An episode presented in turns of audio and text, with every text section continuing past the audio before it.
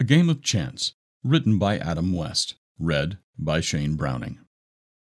Millions of men and women spend untold hours in the glitzy halls of casinos, while many others gather around octagon tables to play friendly games of nickel poker. Still others indulge in office sports pools, all the while hoping to cash in on the loser's money. What about those who set back a small amount of money for the occasional trip to the casino, just for entertainment? What principles does God's Word contain concerning gambling? Is gambling a sin? By 1994, every American state except for Utah and Hawaii had allowed some form of legal commercial gambling. But where did gambling in the United States come from? The original 13 colonies were established based on two opposing views. One, the English view, openly supported gambling in various forms. The second, the Puritan view, staunchly opposed gambling. In considering these two opposing views of gambling, we should consider as well the only view which truly matters Let's examine a few biblical scriptures that shed light on whether this ancient activity is indeed a sin. Jesus Christ stated, quote, But seek first the kingdom of God and his righteousness, and all these things shall be added unto you. Unquote. Matthew chapter 6, verse 33. What is God's righteousness, and how do we seek it? King David of Israel plainly stated, quote, My tongue shall speak of your word, for all your commandments are righteousness. Unquote. Psalm chapter 119, verse 172. What commandment most applies then to this subject of gambling? You shall not covet, from Exodus chapter 20, verse 17, comes readily to mind. What does it mean to covet?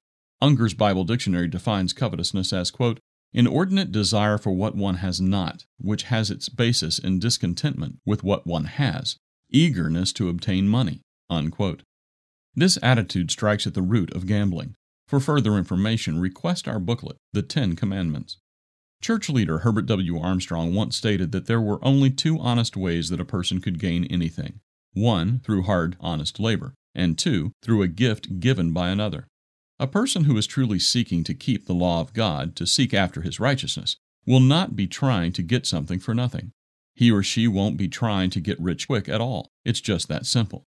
Those who set back a certain amount of money to spend at the casino for the occasional entertainment should consider whether this kind of activity demonstrates seeking the kingdom of God. Are the places that offer gambling really places Christians should be supporting with their inevitable financial losses? Is this what Christ showed as the example in his life? Is that how he spent his time? Or rather, did he seek to serve others with his whole being? There are two basic paths of life this was symbolized in the Garden of Eden when God instructed Adam and Eve regarding the two trees. One called the tree of the knowledge of good and evil, a tree offering confusion, was forbidden. All others were acceptable, including the tree of life. With so many differing views regarding gambling, it's clear that to indulge in gambling is to partake of the forbidden fruit of the tree of confusion. Quote, For where envy and self seeking exist, confusion and every evil thing will be there. Unquote. See James chapter 3 verse 16.